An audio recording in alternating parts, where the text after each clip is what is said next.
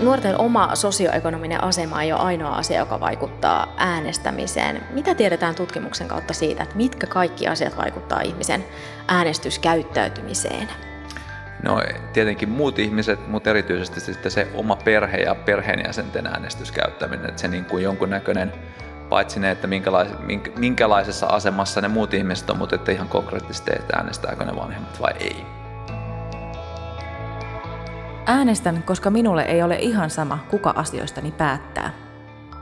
Olen itse yksi niistä harvoista, jotka ovat lastensuojelutaustasta huolimatta käyneet korkeakoulun. Kuuntelet havaintoja ihmisestä ohjelmaa. Minä olen Satu Kivelä. Tässä jaksossa selvitän, mikä saa meidät äänestämään tai jättämään äänestämättä.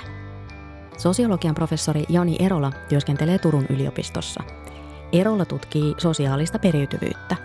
Koulutus, varallisuus ja myös äänestäminen ja puoluekanta siirtyvät sukupolvelta toiselle –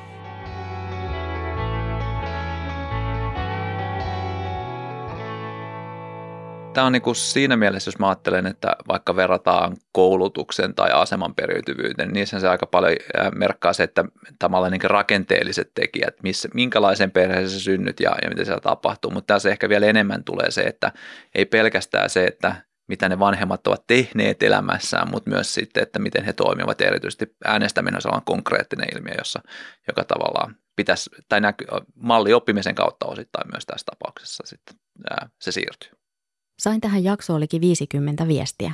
Joukossa oli runsaasti vastauksia myös nuorilta aikuisilta. Kiitos jokaiselle kokemuksestaan kertoneelle. Emmin lähipiiri on vaikuttanut Emmin halun antaa äänensä vaaleissa. Perheessäni ja suvussani on aina arvostettu äänestämistä ja pidetty sitä itsestäänselvyytenä. Muistan, että odotin innolla niitä vaaleja, joissa sain äänestää ensimmäisen kerran. Vaalivalvojaiset ovat ja olivat lapsuuden kodissani jännittävä ilta, jolloin jännitettiin, millaisia tuloksia kenenkin ehdokas sai. Keskustelimme ennen vaaleja ehdokkaista ja teemoista, usein kullakin perheenjäsenellä oli omat ehdokkaansa. Minulla syttyi kiinnostus politiikkaan ja vaikuttamisen tapoihin. Äänestäminen on mielestäni hyvä ja helppo tapa vaikuttaa, vaikka usein käykin niin, ettei oma ehdokkaani pääse läpi. Asuessani ulkomailla useita vuosia äänestin myös jokaisissa suomalaisissa vaaleissa. Sekin on kiinnostavaa, että lapsuuden kodin vaikutus ei ulotu vaan siihen niin kuin nuoruuteen. Voisi ajatella, että, että siinä vielä kun on niin kuin ihmisen kasvu kesken, niin sitten se perhe ja, ja nämä vaikuttaisi enemmän, vaan se voi ulottua myös ihan keski-ikäisiin asti. Joo, että kyllähän sitten tietenkin ne omat vanhemmat siinä useimmilla aika sinne keski asti elossa pysyy, että ne vaikuttaa sitäkin kautta, mutta mut tietenkin näähän on usein polkuriippuvaisia prosesseja, että, että se sun aikaisemmat elämänkokemukset vahvistaa niitä tai johtaa niihin seuraaviin ja, ja vahvistaa niitä seuraavia valintoja, mitä tehdään. Ja, ja sitä kautta tietenkin se varmaan menee sinne ihan hamaan hautaan asti kyllä nämä perhetaustavaikutukset tässäkin ilmiössä.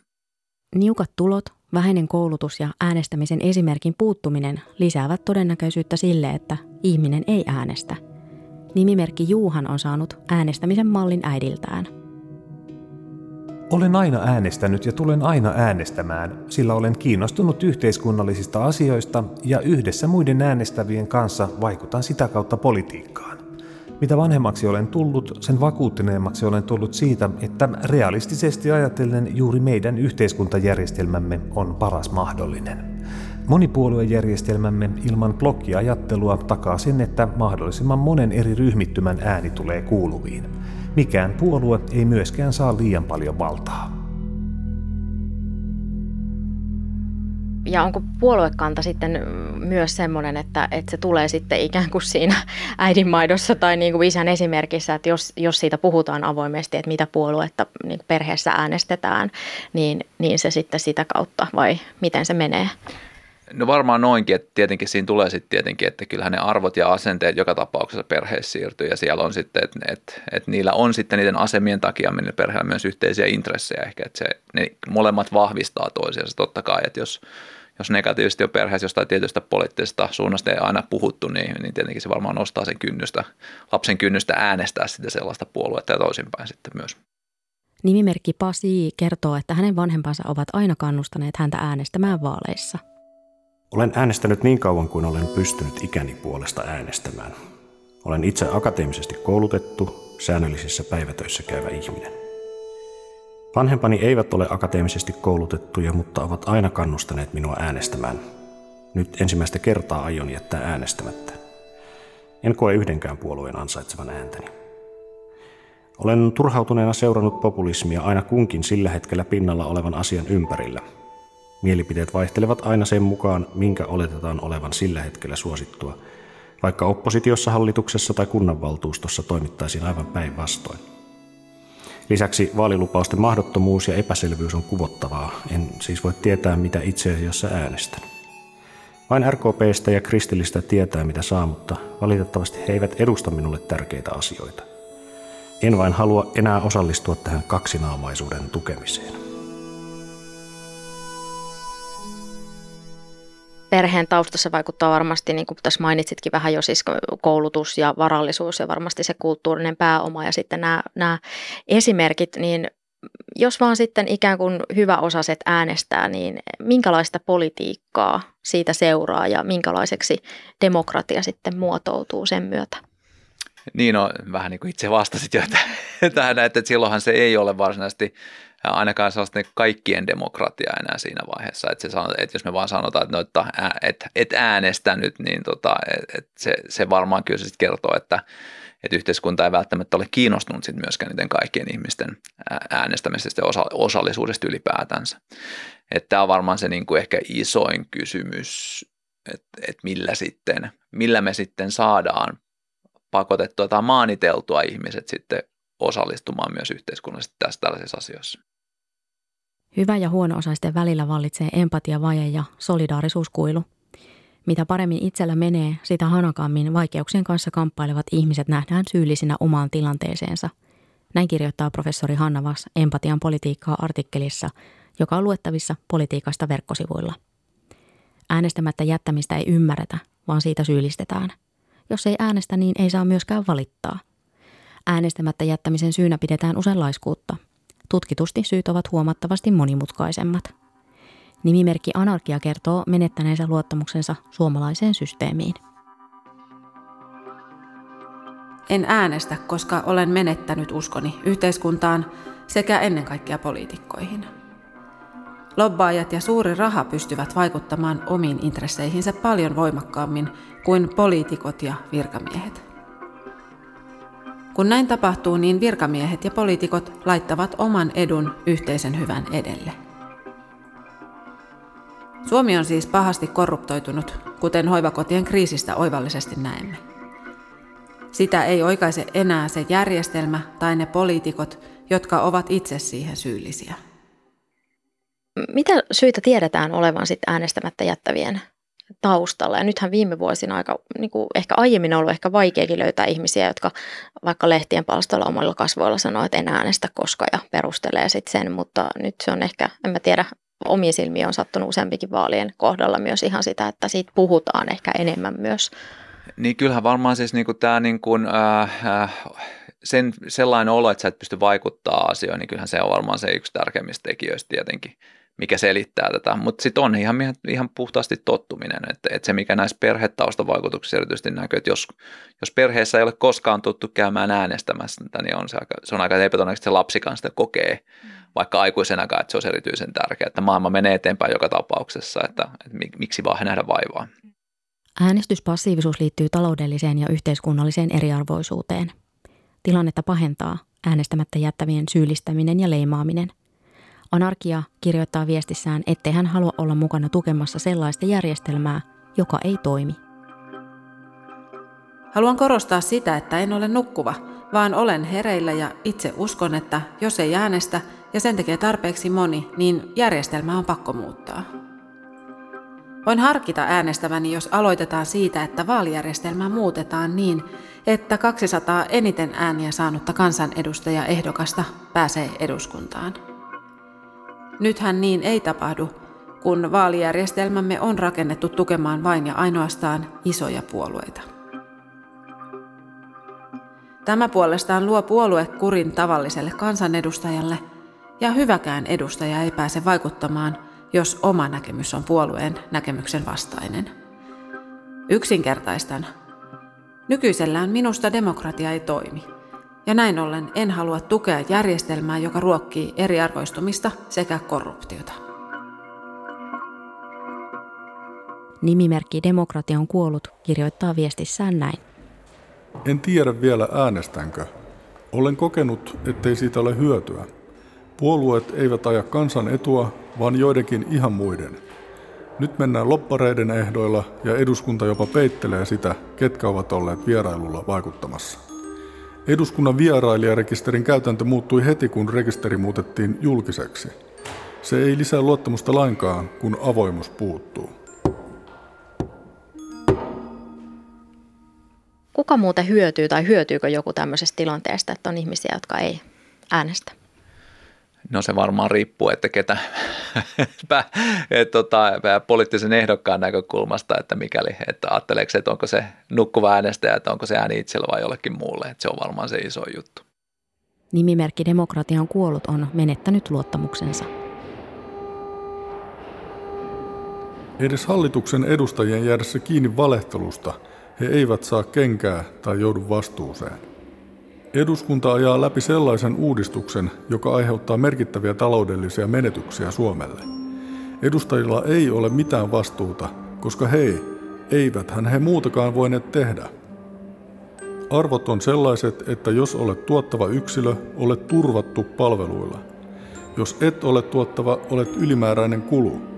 Juuri heihin kohdistuu säästöjä paljon, tästä esimerkkinä vammaispalvelut. Onhan oppositiossa poikkeavia esityksiä, mutta en luota siihen, että mikään muuttuisi, vaikka oppositiopuolue pääsisi hallitukseen. Konsensusta on aivan liikaa nykylinjauksella.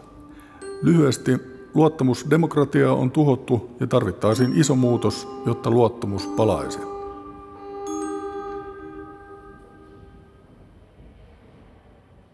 Yhä edelleen äänestämättä jättäviä syyllistetään. Se ei vie asioita eteenpäin, vaan päinvastoin – varmaan ehkä nimenomaan siitä, että mistä se, mitä se kertoo meidän demokratian tilasta. Että ehkä se on se olennaisempi juttu, mitä siinä tulee. Tietenkin se on helppo sitten sanoa, että, no, että nyt, tätä, nyt ihme, että, tavallaan siinähän taas heitetään sille äänestämättömälle ihmiselle se, se niin kuin pallo, että no niin, että, että siinä pilasit tämän meidän demokratiankin tässä mm. käymättä siellä käy jo jättämättä tätä äänestämättä. Että, et, ja, ja mun mielestä se on vähän niin kuin liikaa sitten jo.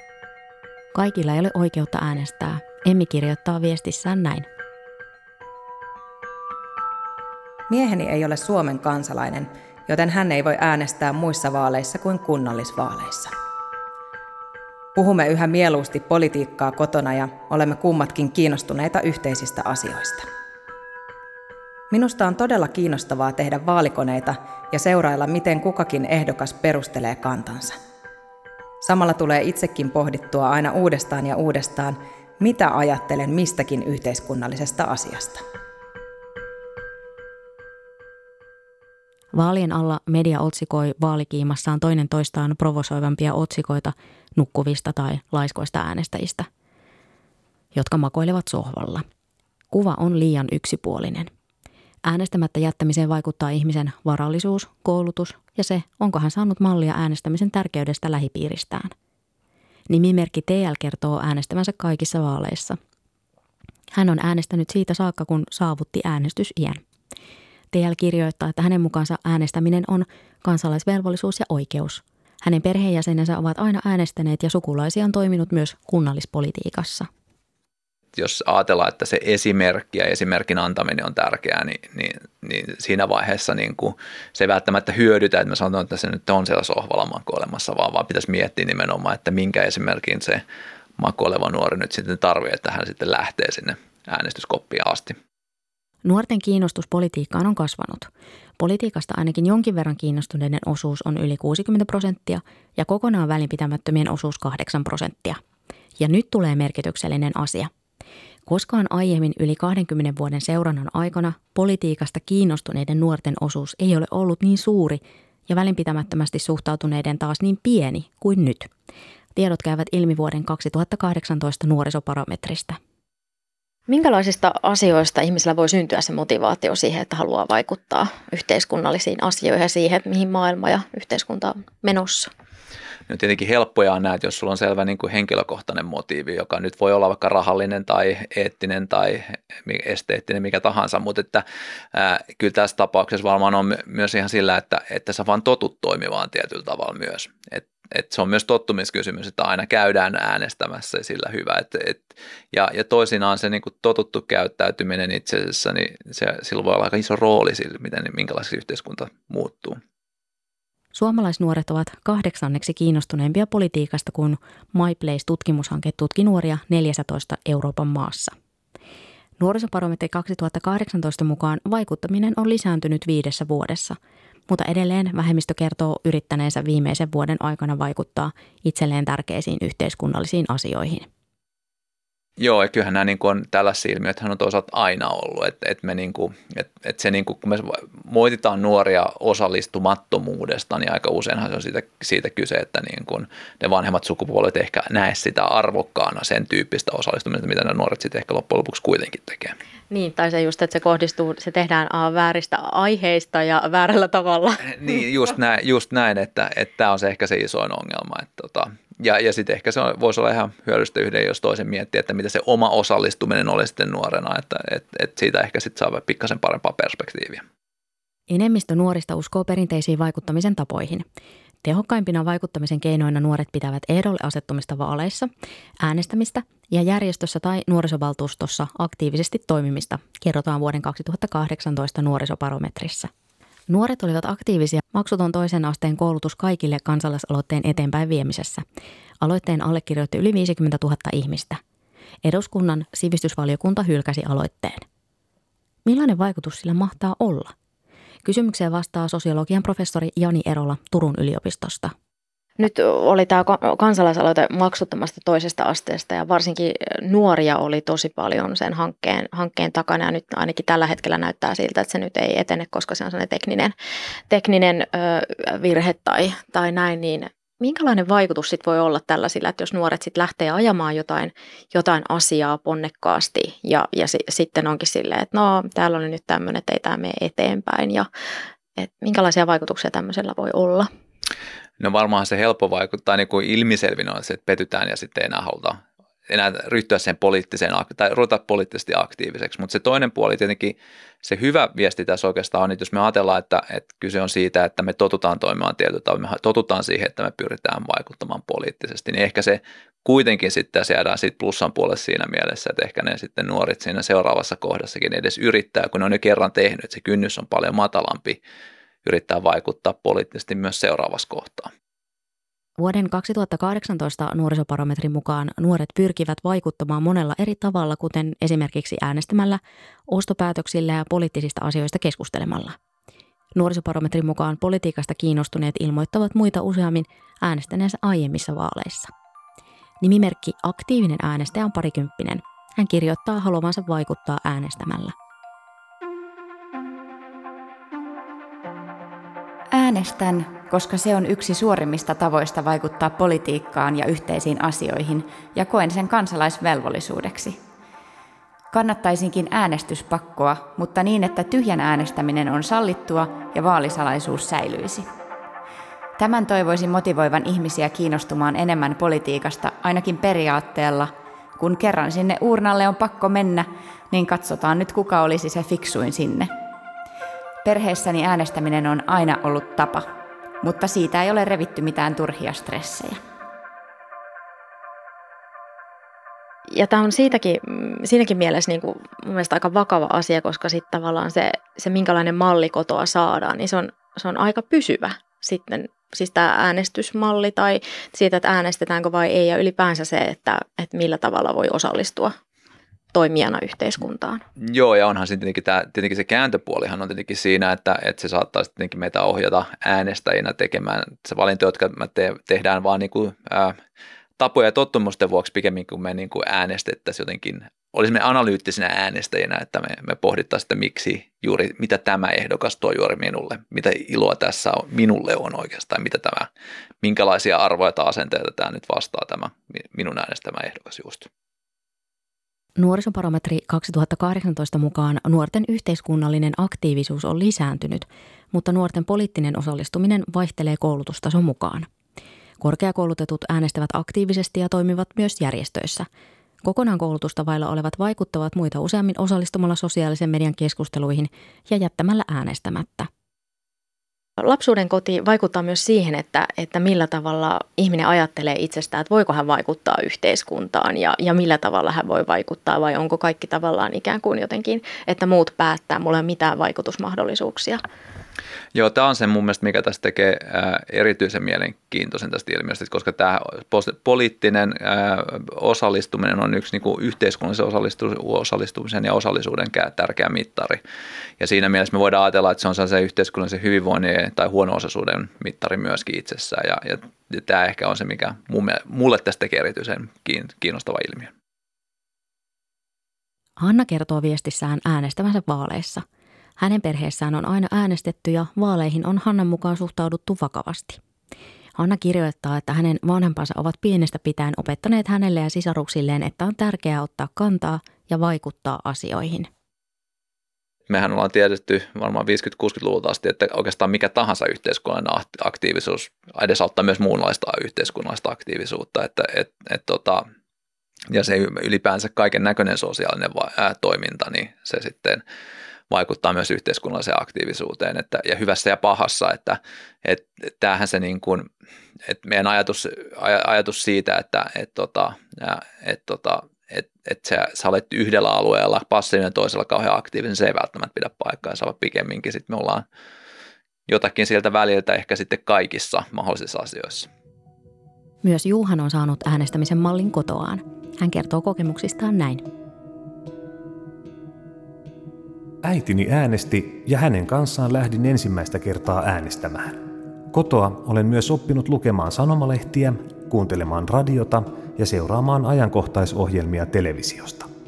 Yksinhuoltajaperheessämme äänestys oli hiukan juhlallinenkin tilaisuus, johon pukeuduttiin vähän paremmin ja sitten teetä juoden ja voileipiä syöden seurattiin televisiosta tuloslaskentaa. Kun sen kotoa oppii, niin siitä muodostuu samankaltainen perinne kuin joulukirkossa käynti, vaikka usko Jumalaan tai eduskuntaan ei aina niin luja olisikaan. Politiikasta kiinnostuneiden nuorten arvot ovat positiivisessa yhteydessä demokratian, tasa-arvon, vapauden, rauhan, ihmisoikeuksien ja ympäristön kunnioittamisen kanssa, kerrotaan vuoden 2018 nuorisoparometrissa. Poliittinen osallisuus vaikuttaa tutkimusten mukaan yksilön hyvinvointiin varsinkin jos mä että se on yhteiskunnallisen osallisuuden mittari itsessään, niin, niin kyllähän se sitten kertoo jotain jo siitä, että, että, tota, että se, että meillä sellainen ilmiö, että voihan me olla vain, että tietenkin voidaan jättää äänestämättä sen takia, että tulee jotain muuta elämässä, että se sattuu se päivä sellaisena, että sä et vaan pääse sinne äänestyspaikalle. Ja tietenkin se itsessään myös sitten luo näitä eroja, että, että tietynlaisissa ammateissa niin voi olla, että sä et vaan, ei ei, ei ole mahdollista lähteä sieltä sinne äänestyspaikalle tai, tai että sä olet jossain ää, muussa semmoisessa tilanteessa, että se ei onnistu niin kuin tavallaan sitä elämäntilanteesta johtuen.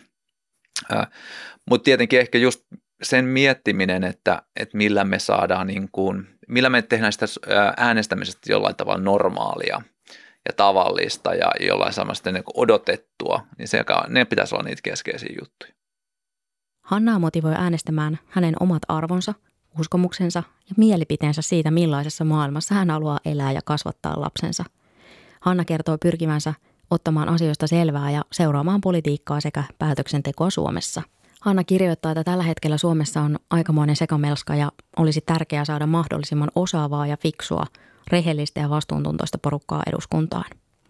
Hanna kertoo kokevansa, että voi vaikuttaa yhteiskunnalliseen päätöksentekoon. On myös tutkittu, että äänestäjän sosioekonomisen aseman parantuminen niin lisää sitten osallistumisintoa Joo, kyllä varmaan, ja, ja sehän menee tietenkin myös toisinpäin, että, että myös se asemathan voivat myös heikentyä yhteiskunnassa, se on ehkä se, mitä tapahtuu entistä enemmän, että me, me niin kuin, so, että tämä niin kuin nopean sosiaalisen nousun ja, ja tällaisen vahvan sosiaali yleisen, että se, että sosiaalista nousua tapahtuu yleisesti yhteiskunnassa kääntöpuoli, että myös sitä laskua tapahtuu aika yleisesti ja, ja silloin siitä me tiedetään paljon vähemmän siitä, miten se vaikuttaa esimerkiksi just äänestämiseen, mutta myös muihin asioihin. Emmi on saanut kotoaan mallin äänestämisestä. Se on ruokkinut kiinnostusta politiikkaan. Politiikka on monimutkainen laji, jossa pitäisi osata ajatella asioita monelta kantilta. Pidän siitä. Se on älyllisesti haastavaa. Olen myös kiinnostunut ihmisistä ja meidän kaikkien hyvinvoinnista. Politiikka vaikuttaa siihen hyvin konkreettisesti. Kyllähän tietenkin voidaan ajatella, että, että myös niin yhteiskunnallisten, epä, yhteiskunnallisten epäkohtien kokeminen voisi myös ajaa äänestämään. Että, että se, mikä tässä ehkä olennaisempi juttu, että meillähän on hirveän usein nykyään tavallaan se kehystetään tämä poliittinen toiminta ja myös, että se on niin tästä, että, että kuka voittaa ja kuka häviää vaaleissa, vaikka oikeastaan se pointti kai pitäisi olla, että kaikki voittaa oikeastaan riippumatta siitä lopputuloksesta, että, että se on ehkä jo, jo olennaisempi, että, että, että vaikka sä äänestät sitten sinne oppositio joutua puoluetta, niin sekin on vaikuttamista, se on yhteiskunnallista vaikuttamista itsessään. Nimimerkki TL sanoo seuraavansa aktiivisesti yhteiskunnallista keskustelua ja politiikkaa. Hän ajattelee, että jokaisella on mahdollisuus vaikuttaa yhteisössään. TL kirjoittaa, että kaikkien kannattaa äänestää tulevissa eduskuntavaaleissa ja järjellä miettiä, kenelle äänensä antaa. Evelina aikoo antaa äänensä eduskuntavaaleissa. Äänestän, koska minulle ei ole ihan sama, kuka asioistani päättää. Olen itse yksi niistä harvoista, jotka ovat lastensuojelutaustasta huolimatta käyneet korkeakoulun. Minulle on tärkeää, että jatkossakin eri taustoista tulevilla ihmisillä on oikeasti mahdollisuus rakentaa elämäänsä eri vaihtoehtojen pohjalta, ei sen pohjalta, mihin perheeseen on syntynyt. Yhteiskunnallisesta päätöksenteosta ja siihen vaikuttamisesta oppii parhaiten seuraamalla aktiivisesti politiikkaa koko ajan. Vaalit ja äänestäminen ovat yksi melko helppo keino, mutta ei suinkaan ainut. Vapaus, tasa-arvo rakkaus. Toteutuvatko ne koskaan tässä matoisessa maailmassa? Pohti aikoinaan Minna Kant. Jokaisen äänellä on merkitystä. Äänestämällä voimme vaikuttaa siihen, mihin suuntaan Suomi kehittyy. Millaiselle Suomelle sinä haluat äänesi antaa? Minä olen Satu Kivelä. Kiitos, että olit mukana. Mitä pidit jaksosta? Lähetä palautetta havaintoja.ihmisestä at yle.fi.